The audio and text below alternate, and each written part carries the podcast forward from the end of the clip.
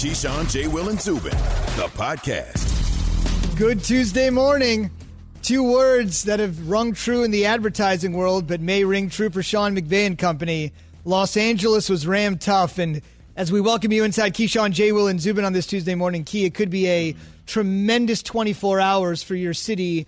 Again, the Rams win, Yes. and now we have the Dodgers on deck trying to win the World Series tonight. Everything LA all day for Key this year. No, it's good. It's That- that's good a great thing. Yeah, exactly. Every every now and then, a city or two gets a little nugget, right? Boston gets theirs. Well, they've been getting theirs for a while. Yeah. You know, New York hasn't. Eh, outside of the Yankees, well, no, the Yankees and Giants for many years gave y'all a lot of you know love and what else? Who else would be a city? I know I- I Boston, New York, L.A. Not in basketball and football, though. I mean, not basketball and baseball, though, yeah, right? but yeah. so, I mean, that, that this is a huge year for you guys. I mean, Dodgers win the World Series, Lakers win the NBA championship. I don't think I've ever seen a city with basketball and baseball, right? That, that would mean the Yankees would have to do it when the Knicks do it. I wonder, Chicago. Chicago. maybe Sox Yeah. or something like that. Mm-hmm. We need, we need some fans out there to help us with this one, but I don't think people. I don't think cities have done it in baseball and basketball. I'm saying, mate, no, Red Sox and the Celtics. But how Oh, you mean ago- winning in the same year? Yeah. Oh, I don't know about winning in the same year. I'm just talking about over a period of time, Time. over several years.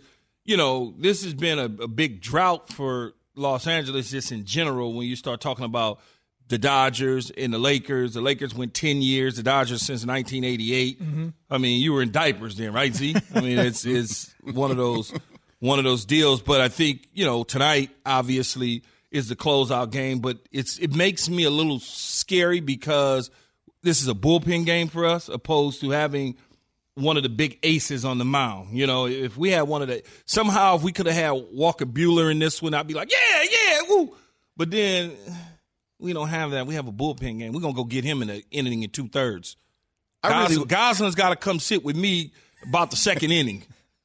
For real though, I, don't be messing around I know, with that, no, man. these are the games. Uh, Zubin, I look forward to the text chain. I know you're not. Can we get you back on the text chain? I think my Can you- life is better off without the text. Chain. I love you, fellas. You have to see the roller coaster of emotion on a night like tonight with Key, especially when it starts getting into like the bottom of the sixth, the seventh. Watching it, it it's it's pretty entertaining. bottom of the sixth or the seventh, I'm out, I'm probably at the bottom of the bottle. we should mention we'll have much more on the World Series coming up in just a little bit. We'll hear from Dave Roberts at 645. Walker Buehler would start game seven if the Dodgers do have it tomorrow. Tony Gonsolin going tonight. So the Rams look good. On the other side, Don't believe the hype. the Bears, not so much. Jay's phrase there might sum up Chicago really, really well. Let's get to the meat of the issue a potential miscommunication between Nick Foles and his head coach, um, Matt Nagy. This was brought up by Brian Griese last night on the broadcast. Listen to Griese here when he talks about the challenges of Foles and Nagy trying to get on the same page play calling wise. We were talking to Nick Foles yesterday, and he said, you know, sometimes play calls come in, and I know that I don't have time to execute that play call. And, you know, I'm the one out here getting hit. Sometimes the, the guy calling the plays, Matt Nagy, he doesn't know how much time there is back here. And so that's something that they have to get worked out. As you might expect, that raised some tremendous eyebrows. Nagy was asked about it after the game, sort of tamped it down, said you got to talk to Nick about it. I don't really think that's the case with me and Foles. We have a great relationship. Foles, if he had a miscommunication with Matt Nagy, Foles also said, I must have had a miscommunication with Brian Griese. Listen to this. That was definitely a miscommunication with Brian and I. Um, you know, we do these pregame um, conversations the day before the game just to give them information. Um, that conversation, uh, Coach Nagy and I have a great, great conversation on the, the sidelines. So there might be times where we, we go through it beforehand and say, "Hey, what do you think?" And there's times where you got to get the ball out quick and whatnot.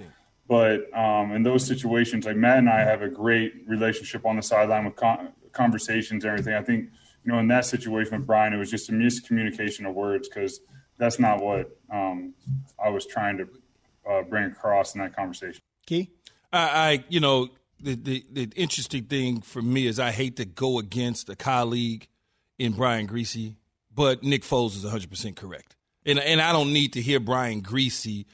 In, in, or Nick Foles, for that matter, try to explain to us exactly what the conversation was. I, the words were probably to a degree, hey, I wish I had a little bit more time, or or and and Brian probably you know put it in his own words, and and that's and that's what they do. When eh, you can go around the league and you can go to every single team, both in the run game as well as in the pass game, and there are plays that are on that call sheet that coaches are kind of fascinated with, fixated with. They just kind of want to, you know, call it and, and, feel good about it, even though it may not necessarily be the best play at that particular time or throughout the game. They continue to keep doing it because one thing is right. They're not in the cockpit. So they're not sitting back there dropping back to be able to tell what the rush looks like. They got to get a feel from the sidelines, or they may not understand right then and there that the protection is has broken down and there's no answer for Aaron Donald, even though they may think that there is. When you're calling a game in the flow of the game as an offensive coordinator, and we could also have a conversation with Todd Haley, former head coach of the Kansas City Chiefs, offensive coordinator Cleveland Browns, who's going to be joining us later about this, is that there's plays in your call sheet that you just stick with, even though the guy may be getting, you know, beat down. They just will call them because eventually it comes around as a positive in the run game as well, where we all sit at home and we say to ourselves, Jay, why is he calling that play? Hmm. I don't, it's two yards. They're not getting anywhere. It's like eventually it's going to pop. And sometimes that happens like that. So, you know, you, you got to think that Matt Nagy, along with, with Nick Foles, kind of know exactly what it is that they want to do from an offensive standpoint and feel good about it. Well, they kept Chicago to 49 yards on the ground. So, and he got sacked. Nick Foles got sacked four times. Let, us just. Well, you're going to get sacked four times with Aaron Donald in that front. Agreed. So let's just call this what it is, Key. The Bears are who I thought they were, right? Like, did this look like a team that can outrace the Green Bay Packers to the NFC North title?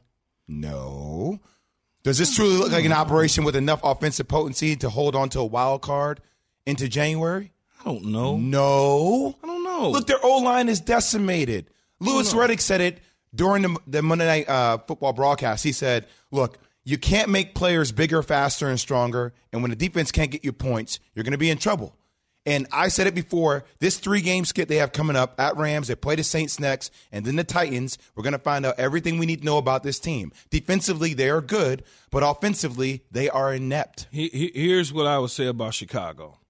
They played a Ram team that's that's a good Ram. The Rams are good. They're a good football team. But the Rams laid an egg up in San Francisco a week ago. So you wasn't sure what that was. They went two, three weeks ago and got beat in Buffalo after playing the Giants and then going back to LA and coming all the way back there. The Chicago Bears next what are we next month? I mean next week will be November. Mm-hmm. Week 8. The weather will start to change they'll be at home. When the in Chicago, when you play outdoors, this formula for them, which is try to run the football, limit your mistakes, which Nick Foles had two interceptions last night, so that hurt him, and play defense in that weather is portable. So I'm not ready to say that they're not a legitimate team. So they have to win ugly. That, but that's game. who they are. I, I, they, I, they never. if you go all the way back, if you go all the way back to 1985 and you go to Mike Ditka and the Chicago Bears, the style, not ugly, but just the style, defense, hard nose, run the ball with sweetness, and McMahon could throw a few checkdowns here and there. Or you fast forward to Rex Grossman and Lovie Smith. Rex Grossman, man. I'm with Stop. you. That was the defense that did that, and they ran the ball solid. Mm-hmm. That's what you're looking at. So, how good are the Rams at five and two? Our Dr Pepper call in line Twitter question this morning: eight eight eight say ESPN or Key J and Z. Simple put, who's the best team in the NFC? Green Bay, Seattle. You want to go with the Rams? You still believe in the Bears? Arizona creeping up, whatever you want. You let us know. Best team in the NFC, 888 say ESPN or Key J and Z. We'll mention some of your responses on the air. Still to come. Speaking of the Rams, Key says he is scared of the Rams, but not for the reason you might be thinking. We'll have Key's thoughts on that. Keyshawn, J. Will, and Zubin, the podcast. For the ones who get it done, Grainger offers high quality supplies and solutions for every industry, as well as access to product specialists who have the knowledge and experience to answer your toughest questions. Plus, their commitment to being your safety partner can help you keep your facility safe and your people safer. Call clickgrainger.com or just stop by. Grainger for the ones who get it done. We all know breakfast is an important part of your day, but sometimes when you're traveling for business, you end up staying at a hotel that doesn't offer any. You know what happens? You grab a cup of coffee and skip the meal entirely. We've all been there. But if you book a room at La Quinta by Wyndham, you can enjoy their free bright side breakfast featuring delicious baked goods, fruit, eggs, yogurt, and waffles. And really, who doesn't want to start their day with a fresh hot waffle? Tonight, La Quinta, tomorrow, you shine. Book direct at lq.com. Just another reminder that the Rams are so much different from their Super Bowl team even two years ago. You don't have Aqib Talib, you don't have Marcus Peters, you don't have Todd Gurley, and they're winning in different ways. And it's not just the explosive offense, but using special teams and field position. We're back, Keyshawn, J. Will, and Zubin. We're presented by Progressive Insurance. All of our guests on the Shell Pennzoil Performance line. Want to quickly mention the Twitter question today, easy as possible. We're asking you on the Dr. Pepper Twitter feed who's the best team in the NFC? Seattle, Green Bay, Tampa Bay. Want to go off the board a little bit? Maybe the Rams. Who knows? Be a part of the Keyshawn J. Will Zubin Nation on the Dr. Pepper Twitter feed. ESPN Nation presented by Dr. Pepper. It's official. College football's back. So is your favorite Dr. Pepper college football town, Fansville. Head to a store near you to treat your inner college football fan to an ice cold 20 ounce Dr. Pepper today. Again, 888 say ESPN if you want to hit us up old school. If you want to tweet us, Key J and Z, best team in the NFC. Key, I don't think the Rams will get a ton of votes, but if you voted for him, I wouldn't disagree. You said this morning, right before we went on the air, that the Rams, quote unquote, scare you. Generally, when I hear that, I think about, oh, that's a team that might steamroll my team. I'm a little worried about that. But your definition of scared of the Rams is a little something different. Yeah, it's it's one set you up for failure, heartbreak. You know, you you you pull in form, and then all of a sudden they let you down. I mean, like I thought that they were rolling, and then they go to Buffalo and they basically lay an egg for three quarters. And then you're like, ah, oh, they're gonna beat the San Francisco, man. Whatever, man. San Francisco's not that good. Then they have Jimmy G have the best game of his entire NFL career. you know, it's just like it's a it's one of those deals where you start to pull for them, and and they just set you up for failure. You know, it's like, man, I thought they were gonna be better than what they are, and then they lose, or they start really rolling, and Jared Goff is really playing great right now. Then all of a sudden there's a game or two there where Jared Goff kind of takes a step back. So that's really what I'm saying. So when you look at where do they sit in the NFC, like where where are they? Like are they better than Green Bay? Eh. Are they better than Seattle? Eh.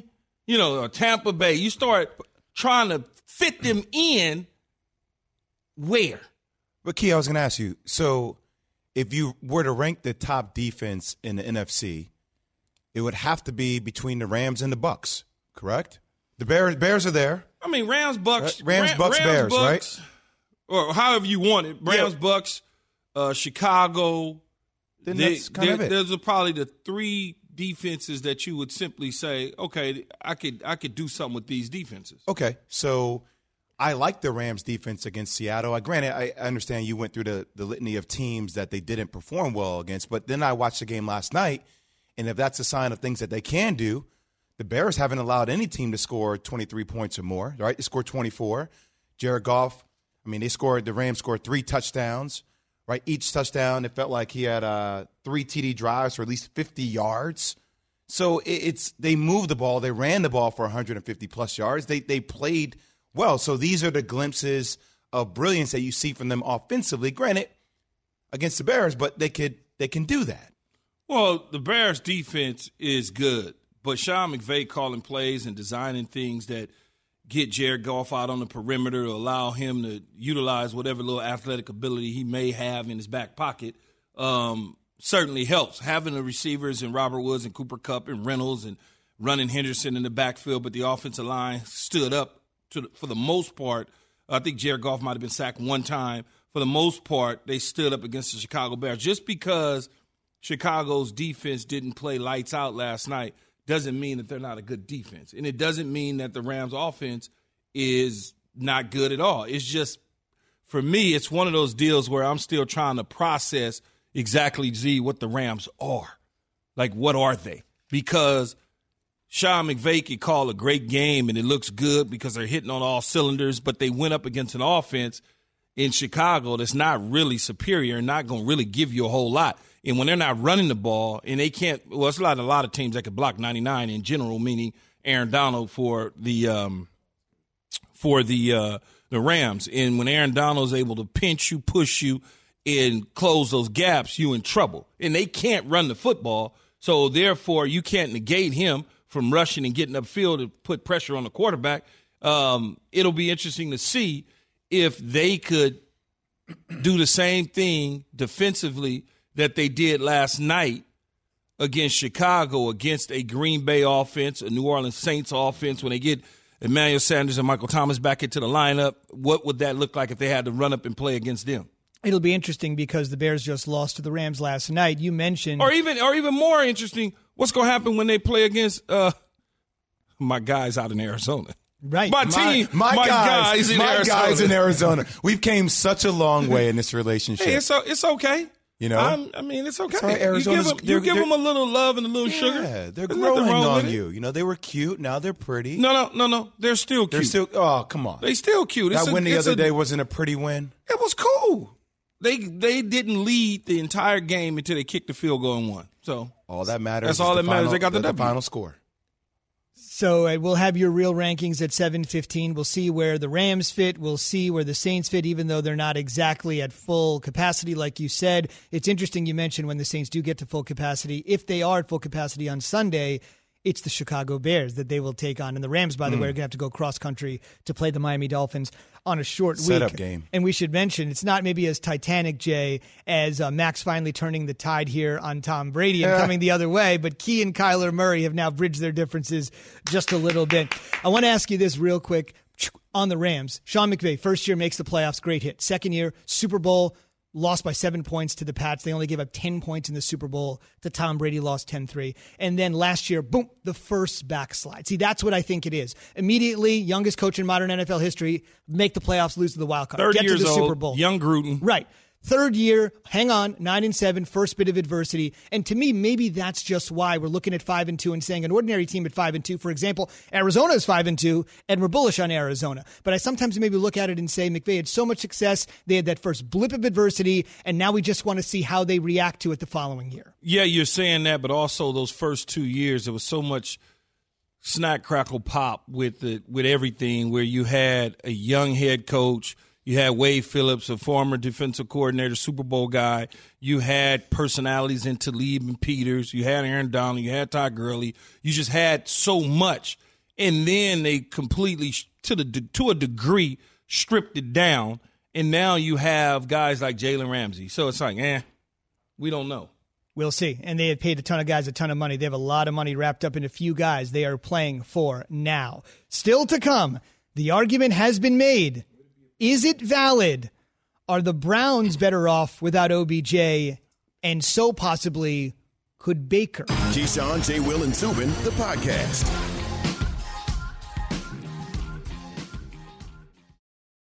Have you ridden an electric e bike yet? You need to check out Lectric E Bikes today, the number one selling e bike in America. Two things stand out that bikers love about Lectric. Number one, the majority of their models come pre assembled, so you don't need to be a bike savant to ride them. Number two, Lectric wants to empower riders to spend more time exploring outside on their bikes, so they've made range a priority. Long range batteries allow riders to hit typically around 65 miles of range or up to 150 miles on some models. Bonus Lectric has purposefully priced their bikes to be affordably awesome, so you don't have to break the bank to get these sweet rides. See why people who have made the switch to electric bikes have fallen in love with biking again by visiting lectricebikes.com. That's L E C T R I C ebikes.com. This show is sponsored by BetterHelp. We all carry around different stressors. I do, you do, we all do, big, small. And when we keep them bottled up, as I sometimes have had happen in the past, it can start to affect us negatively. Therapy is a safe space to get things off your chest and to figure out how to work through whatever's weighing you down. It's helpful for learning positive coping skills and how to set boundaries. It empowers you to be the best version of yourself. It isn't just for those who've experienced major trauma. If you're thinking of starting therapy, give BetterHelp a try. It's entirely online, designed to be convenient, flexible, and suited to your schedule. Just fill out a brief questionnaire to get matched with a licensed therapist and switch therapists anytime for no additional charge. Get it off your chest with BetterHelp. Visit betterhelp.com slash unsportsmanlike today to get 10% off your first month. That's betterhelp, H-E-L-P dot com slash unsportsmanlike. Here's the real deal. Cleveland moving on without Odell Beckham Jr. They will welcome the Las Vegas Raiders to town on Sunday. The comments you just heard were from Jay Will and Key yesterday on our program before we knew the severity of Odell Beckham Jr.'s injury to Jay's point. Baker Mayfield 0 for 5 at the start, then 22 for 23. Ho hum, five touchdowns in that win. One thing you mentioned, Key, before we jump right into the conversation about the effect of not having OBJ, is that you watched the injury happen as a player, as a wide receiver, and you were kind of puzzled that it happened on that play, essentially the second play of the game. Yeah, I was like, it didn't it didn't look egregious. Usually when a dude gets an ACL, it's like you you know what I'm saying? He's twisted, turn it. I was like, when did he hurt it? You know, it, it, it, maybe when he jumped up, I couldn't tell. I was like, I just didn't. It didn't look. It didn't buckle. You know, usually you see it. It's out front. So I was like, dang. When did he actually? You know, when did he actually hurt it? Did he actually hurt it at some other time? Then all of a sudden it completely tore. We'll find out. Straight Talk. It's time for Straight Talk brought to you by Straight Talk Wireless. Jay, what are your thoughts? Straight. I, well, first off, I, I, feel horrible for OBJ. Absolutely. And we were talking about the timeline before we came on, Key. So if it takes you a year to come back from an ACL injury, now typically a year. Typically a year. So now you're talking about October of 2021. No, I go to I go into November. November. Okay. Yeah. So I've had my ACL torn. It took me a year. Because so by the time have the surgery till probably another week, right? Because of you, swelling and stuff like that. Maybe, or yeah, or if you can get the swelling down, you can probably get it done next couple days. But my thing is, depending upon it, you know, coming off an injury, key, it takes you a while for your body to find that Absolutely. rhythm. So by the time you actually get to peak performance after an ACL, maybe another seven, eight months. So you're talking about him maybe being fully in control of how great he feels into the season 2022 and, and everybody reacts from a mental standpoint differently when they have injuries right? I mean we don't know how he recovers in terms of his mental state. Now obj's been banged up before. Mm-hmm. uh, he's had hamstrings. I believe he had a quad of some sort with the giants so he's been out of the lineup before but nothing to the to the to the standpoint of a 12 month rehab um, it, it, it certainly is going to be a part of a mental rehabilitation more so than his knee. I mean, the knee part of it, I've 100% believe in whichever doctor and whichever rehab center he's using to get him back right on the field. It's all about the mental state, though. How how is he going to be from a mental standpoint when he's out there running or afraid to break or cut or do some things that he needs to do with his quicks? That's one thing that he's got to have back is his lateral quickness and his ability to go up and high point the ball. Some of the things that you've seen in a rare in in, in a rare athlete. I mean, he's a phenomenal athlete. Um, and on top of that, you look at the timeline and you look at his age. When that clock turns 30, they start looking at you differently. Mm-hmm. And I think he's 29 years old at this point. And so now you get to be 30 in, into your 30 and a half to that 31, they start looking at you real different. And I, we didn't get a chance to see it this year because Klay Thompson didn't play.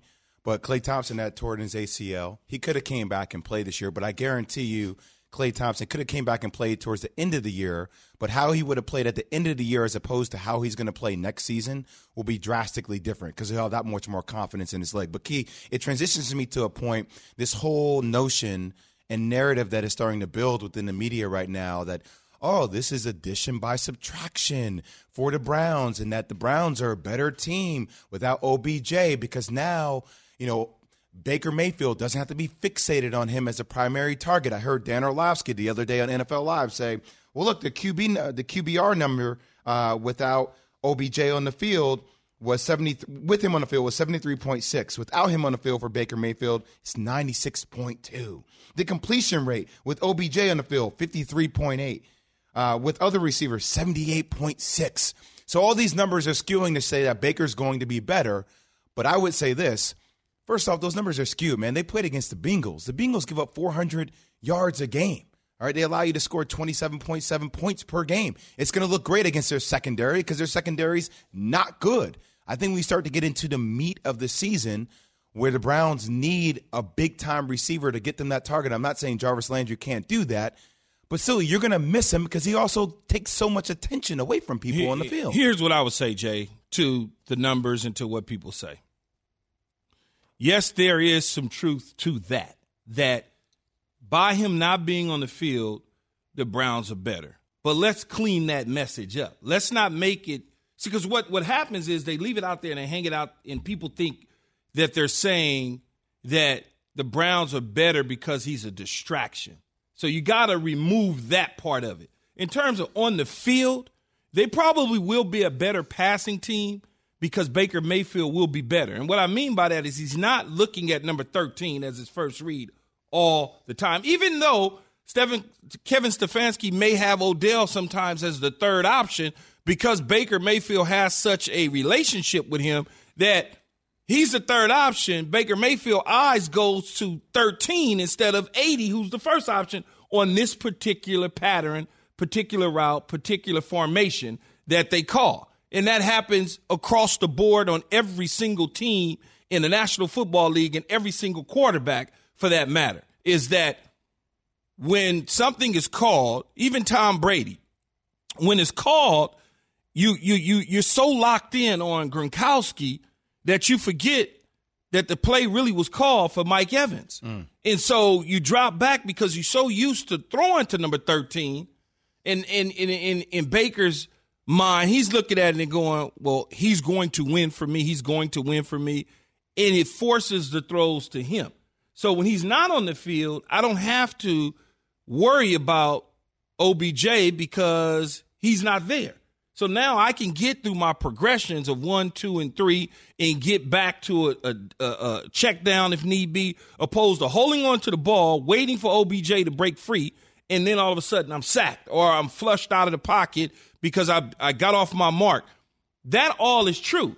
But what happens with the media is they're setting it up as if OBJ's a problem. They haven't, they, they haven't done what I'm doing. They're not explaining it to you. Mm-hmm. They're just throwing a number out there and saying, they're better off without him and not really telling you the full context of why there may be not even the team, the quarterback may be better off without him. Does that make sense that to you? Sense. Because they're not they're not telling you that. They just want to make it sound like OBJ's a problem, and that's not the case. The problem is uh, OBJ has a relationship with Baker Mayfield because he's a great player. And all great receivers have relationships with quarterbacks, so quarterbacks stare you down. That's just what they do. Every quarterback I've ever had would stare me down, even if plays were not meant for me. Interesting. Okay, so straight talk wireless, no contract, no compromise. Key mentioned the numbers you need to know. Odell's going to turn 28, 28 next week. Okay. November 5th. So he'll so. be 29 when he comes back. So he'll be 30 when he's probably fully healthy, ready to go. And that's Question. the number Key said they started looking at you differently. Question is, do you think he comes back and he's still Brown? Yes. Yeah, he'll be a Brown when he comes back, but will he stay a Brown? I mean, well, that's the question, right? Better Just because it feels like his chemistry with Baker Mayfield is not there. We'll find out. We'll find out. He's going to have to work his chemistry with the guys he's got left. Again, they'll welcome Jon Gruden and the Las Vegas Raiders to town. A reminder Odell is a three time Pro Bowler and a two time second team All Pro. And this player resume is brought to you by Indeed. If you need to hire, you need Indeed.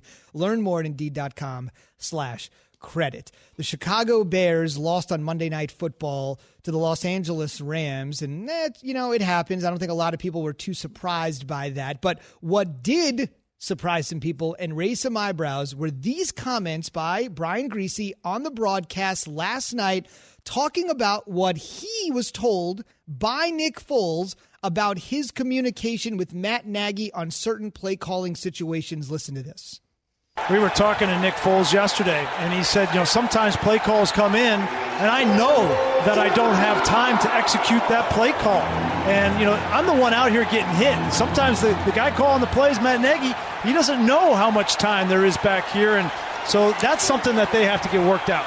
Wow. Nagy essentially said there is no problem. Foles, for his part, said Stop me if you've heard this before with an athlete. It was taken out of context and it was a little bit of a miscommunication. For more on this, we welcome in Jeff Dickerson on the Shell Pennzoil Performance Line. He is our ESPN Bears reporter. He's brought to you by Shell V Powered Nitro Plus Premium Gasoline. Jeff, from what your sources are telling you and all the people you talk inside of Halas Hall with, what do you make of those comments that Griese made saying there is a miscommunication at times between the head coach and the quarterback? You know, you know, Zubin, guys, of the 10,000 things that Matt Nagy thought he was going to be asked about, about the offense after the game on Monday night, uh, that was not on the list. He was certainly taken aback, and he really punted and deferred to Nick Foles, who, as you said, Zubin, said, Well, th- that's not exactly what I said to Brian Griese. He must have had a, a, misunderstanding. Now, look, I covered Brian Griese in Chicago near the end of his career. He's a longtime quarterback. I'm pretty sure that he speaks the same language as Nick Foles. So my guess is it was not taken out of context. This happened really late. Of course, in that game Monday night, the Bears got right on that charter flight, which I know was a long one, uh, back to Chicago from Los Angeles. So they're just really getting back into town right now. Um, I've ha- seen stuff like this happen with teams and, and, the Bears before, where something might be said in a production meeting and it gets out on the air that they were not expecting. Uh, the fallout is usually not great. My expectation is that Matt Nagy when he addresses the media at noon Central Time here in Chicago today, We'll try to offer up some sort of clarification. But the bottom line is, guys, you don't have to be a genius to know that this offense is not working well. I mean, it is broken. It is bad on every level. The play calling, quarterback play's been uneven, the offensive line, um, they're not using people the right way. So it, it doesn't surprise anyone to hear that because clearly there are a lot of, you know, kind of disconnects on offense right now. And Matt Nagy, even though he's got a good head coaching record, he does a great job, in my opinion, you know, motivating that team. He's a player's guy. He was brought to Chicago because of offense, and the offense really hasn't been any good in two plus years. Let me ask you this, though, Jeff. In talking about the offense not being good, real quick for me. Well, when was the last time that they had a good offense? They brought in Trestman. They got all sorts of offensive minds. The Chicago Bears, historically, is a defense, special teams, don't make mistakes on offense, win type football team. Keyshawn, that's why the frustration in Chicago is so palpable, even though the Bears are five and two. It's because the offense hasn't been good in generations. I mean, generations of Bears fans have seen this. There was one year in the 1990s when Eric Kramer had a great year for the Bears at quarterback. Jeez. Great, great by the Bears standards, guys, with a passer rating of like 96. I mean, that, that really is. Jeff, we're going 30 years ago. That's where you took me. I, and I could go like the one year that Jay Cutler had an okay passer rating with Adam Gase, and the Bears still went like 5 and 11. I mean, this is. This is the problem. It's that the Bears are 5 and 2. They are right in the mix here. They might even make the playoffs if you look at their schedule coming up, but no one has any faith that the offense is going to get any better. So, how can you really be a championship contender with an offense like that? And the Bears all week going into that Rams game just wanted to focus on the fact that they were 5 and 1, which is fine but you can't do that now after that performance on Monday night because, again, it leads to so many more questions as to where this thing is going the rest of the year. So, Jeff, if it's very visible that Matt Nagy and his team struggle with their offense, how differently should we look at Mitchell Trubisky? You know, Jay, I, go, there's going to be some some clamoring to get Trubisky back in there, and I think that's the last. I think that's the last thing that Matt Nagy wants to do. I mean, he made that change with the eye towards it being permanent. Um, the the reason you could justify that a little bit is because Nick Foles does not move very well. And if you guys watch that Bears offensive line, they don't block very well, and that's a bad combination. Now, Trubisky, for his faults, you know, he's obviously a very athletic kid. He's very mobile he might be able to make a little something back there happen. Um, but no, I think what, is, what has occurred is that there's been really no difference between Foles and Trubisky. So does that mean, Jay, that, that Trubisky is better? Or just the Bears are still abysmal when it comes to evaluating quarterback talent. You know, we talk about the lack of the offense for generations. I mean, the best quarterback in Bears history, guys, is Sid Luckman. He hasn't played since the 40s. Like, that's a major problem. And if Nick Foles doesn't turn out to be a long term solution, and we know the Trubisky thing is basically over, the Bears aren't going to be drafting in the top five to take Trevor Lawrence. Like, where does this go? They're in this perpetual cycle of just bad offense, bad quarterback play, and they can't find a way to get out of it, unfortunately. And as Kia said, that's just certainly not their style. It shows you how quickly the NFL moves. It was basically two years ago that Matt Nagy was triumphantly driving to the airport and picking up Khalil Mack. Everything's going to change. We make the playoffs. We lose on the double doink field goal. No big deal. Everything's fine. And less than two years they later, went to the Super Bowl fine. with Rex Grossman, man. Stop. Kyle Orton. Come on. Think You're about right. it. You're fair. Fair. Jim McMahon, of course, as well. That Super Bowl winning quarterback in Chicago. Really appreciate the insight this morning, Jeff. Thank you.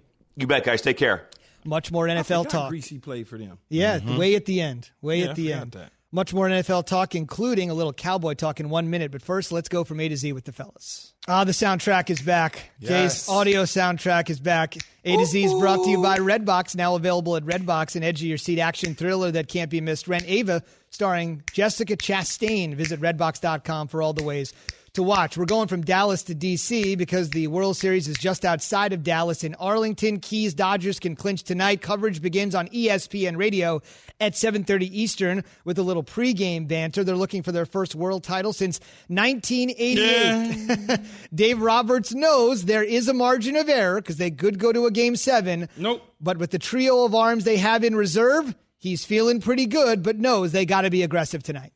It's not do or die, but I think that just the mindset is we're going to do everything we can to win um, game six, knowing that we have Walker starting game seven and, um, you know, and Julio as well as far as kind of pitching. So I think outside of Walker and Julio and, and obviously Clayton, you know, everyone else is in play. Key, you said Dodgers in five. It could be Dodgers in six. Why will it be Dodgers in six? Well, I think it, it, it, Skipper just said right there. Outside of those three pitchers, we're going heavy bullpen with a heavy rotation. If we gotta if we gotta pitch a pitcher or inning, that's what we're gonna do, and our bats are gonna stay alive. And they know that this is the moment. You can't play around with Game Seven just because Walker Buehler will take the mound. You get it done tonight. Get home tomorrow. Get it done tonight. Dodgers have been on the precipice, and nobody is going to be more relieved if they win than their embattled manager, Dave Roberts, who has gotten them so close, but not over the hump. The Cowboys nowhere close to being over the hump from Dallas to D.C., right? They lost to the Washington football team. Their defensive coordinator, Mike Nolan, is certainly feeling the heat. After all, the Cowboys have allowed a league high 243 points, but he was feeling the heat in a different way when speaking to the media yesterday. Uh, obviously, the frustration for him as well is just, you know, look, when he misses them, nobody, whoops, excuse me, I got something in my eye. Just had some Tabasco on my finger and it went in my eye. That wasn't good. Oh, it's terrible. Jeez. I'm sorry. All right, we're back. Jory, I guess uh, Forgive me, I'm sorry. I, and I don't re- remember the question. If you give it to me again. Yeah, the question was about Demarcus Lawrence, Jay. It's like a Rocky Balboa reference. Mickey cut me. I can't see out there. And neither can Mike Nolan see on the defensive end either. He has Tabasco sauce in his eyes during the game as well. Key, you cook a lot. I mean, this stuff happens. You know, No, it- slicing an it- onion and It uh, does, but it's a pandemic, man. It, all it takes is 30 seconds to wash your damn Wash hands. your hands. Wash your damn hands, Come on, man. Mike. You don't go from eating to the press cut. Wash your hands. I think it's 20 seconds, which is happy birthday twice. is it 20 or 30 or whatever? Minimum yeah. of 20. But if it's hot, make it a I usually 30. go 30. I don't, at least 30. The spicier, just ramp it up a little bit. On a more serious note, uh, Mike McCarthy again had to address the subject that basically took up all the oxygen on sports social media on Monday the lack of reaction to Andy Dalton getting drilled by Jon Bostic and no Cowboys, nary a one, going over to defend the Cowboys QB.